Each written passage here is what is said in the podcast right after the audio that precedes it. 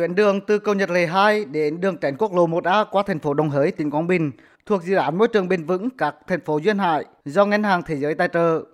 Đơn vị thực hiện là Ban Quản lý Dự án Môi trường và Biến đổi Khí hậu thành phố Đồng Hới.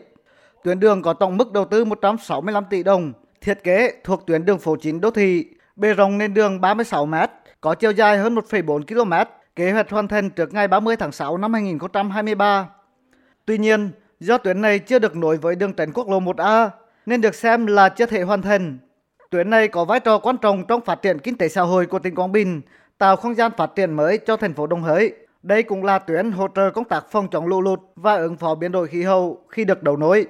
Ông Nguyễn Văn Dũng ở xã Bảo Ninh, thành phố Đồng Hới, tỉnh Quảng Bình cho biết, người dân đã nhiều lần kiến nghị và gửi ý kiến chất vấn đến kỳ họp cuối năm 2023 của Hội đồng Nhân dân tỉnh Quảng Bình. Một đoạn đường đã làm còn một khúc để nối với à, đường tránh giữa cầu Nhật Lệ 2 và đường tránh tôi thấy à, cái đoạn đường à, không được lưu thông, nên như yêu cầu chủ trương, đảng, nhà nước, chính phủ và tỉnh là có như để mở con đường lưu thông giữa cầu Nhật Lệ 2 và đường tránh để cho người dân đi. Tỉnh Quảng Bình có hai dự án giao thông huyết mạch theo hình thức đầu tư kinh doanh chuyển giao BOT.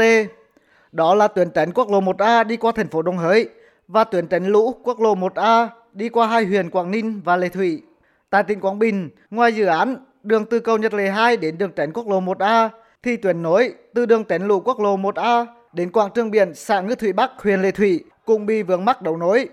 Con đường này dài 5,5 km, thiết kế 4 làn xe, có tổng mức đầu tư 210 tỷ đồng. Đây là một trong các dự án hạ tầng giao thông trọng điểm khu vực phía Nam của tỉnh Quảng Bình từ nguồn ngân sách đầu tư công trung hạn giai đoạn 2021-2025. Qua hơn 2 năm triển khai, dự án này đã thi công vượt tiến độ, nhưng lại gặp vướng mắc trong đầu nối vào đường tránh lũ quốc lộ 1A.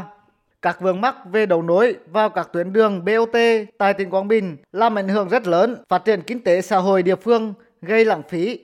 Bà Ngô Nữ Quỳnh Trang, Phó trưởng Ban Kinh tế Ngân sách của Hội đồng Nhân dân tỉnh Quảng Bình đề nghị tỉnh sớm kiến nghị với Trung ương có giải pháp tháo gỡ, tạo thuận lợi cho việc đầu tư xây dựng hạ tầng và thu hút đầu tư trên địa bàn.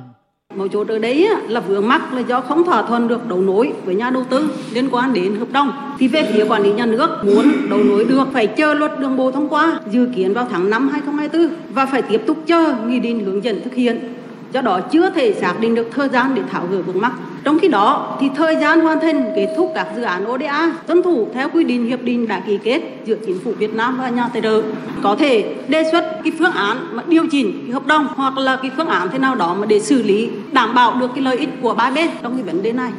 Đoạn đường chưa thể đấu nối vào đường tránh quốc lộ 1A qua thành phố Đồng Hới do công ty cổ phần tập đoàn Trường Thịnh là nhà đầu tư đường tránh, theo hình thức BOT không chấp thuận cho đấu nối theo ý kiến của nhà đầu tư BOT, việc đấu nối đường nhấn vào quốc lộ 1A có thể làm phân lưu lượng phương tiện dẫn đến giảm doanh thu của dự án BOT, phá vỡ phương án tài chính, phương án thu hồi nợ của ngân hàng cho vay đầu tư. Ông Võ Minh Hoài, Chủ tịch Hội đồng Quản trị Công ty Cổ phần Tập đoàn Trường Thịnh cho rằng vị trí đề xuất đấu nối đường nhấn vào quốc lộ 1A đoàn tránh thành phố Đông Hới là nút giao mới hình thành Việc đấu nối gây phân lưu này chưa được quy định tại hợp đồng ký ngày 9 tháng 8 năm 2007 giữa Bộ Giao thông Vận tải là cơ quan nhà nước có thẩm quyền và công ty trách nhiệm hữu hạn BOT đường tránh thành phố Đồng Hới là nhà đầu tư.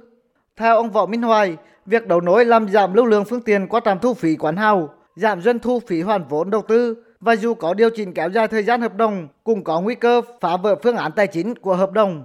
đấu nối mà nó không ảnh hưởng gì đến phân lưu thì chúng tôi có ý kiến ngay để cho là đấu nối. Còn những cái nào mà nó liên quan đến phân lưu bởi vì anh đấu nối cái là xe nó tập trung đi vào cái nhánh đấy cái là coi như cái, cái trạm BOT là bỏ là nguồn thu nó không đáp ứng. Chúng tôi cũng đã là có văn bản trình là bộ giao thông vận tải và bộ giao thông vận tải cũng tập hợp các dự án để trình lên chính phủ lên quốc hội. Nếu địa phương mà cùng thấy đang bức xúc thì mình cũng có những cái văn bản để là gửi chính phủ và chính phủ sẽ có những cái tác động và có những cái chính sách điều chỉnh.